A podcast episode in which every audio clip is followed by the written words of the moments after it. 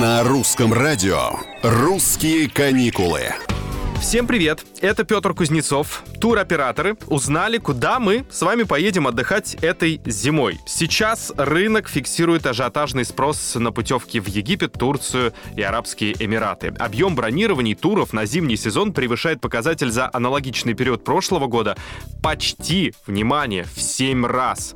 Страна пирамид в лидерах, на нее приходится 75% заявок, меньший спрос, но тоже спрос на Эмираты, Турцию и Мальдивы. Есть запросы на отдых в Таиланде, Венесуэле, на Сейшелах и в России. Среди отечественных зимних направлений лидируют Сочи, Шерегеш, Анапа, Кавказские минеральные воды и Калининград.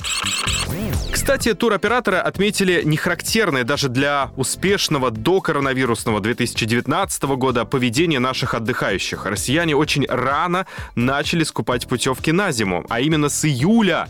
И такой ажиотаж, по мнению экспертов, вызван желанием сэкономить. Как раз по ценам давайте и пробежимся. Зимние пакеты в популярную Турцию выросли на 45-50%, на проживание на 10-15%. Примерно настолько же подорожал отдых в Таиланде. Дороже стали Мальдивы, Маврикий, Маврикий, Сейшелы и страны Юго-Восточной Азии. Ну, они здесь прибавили от 5 до 15%.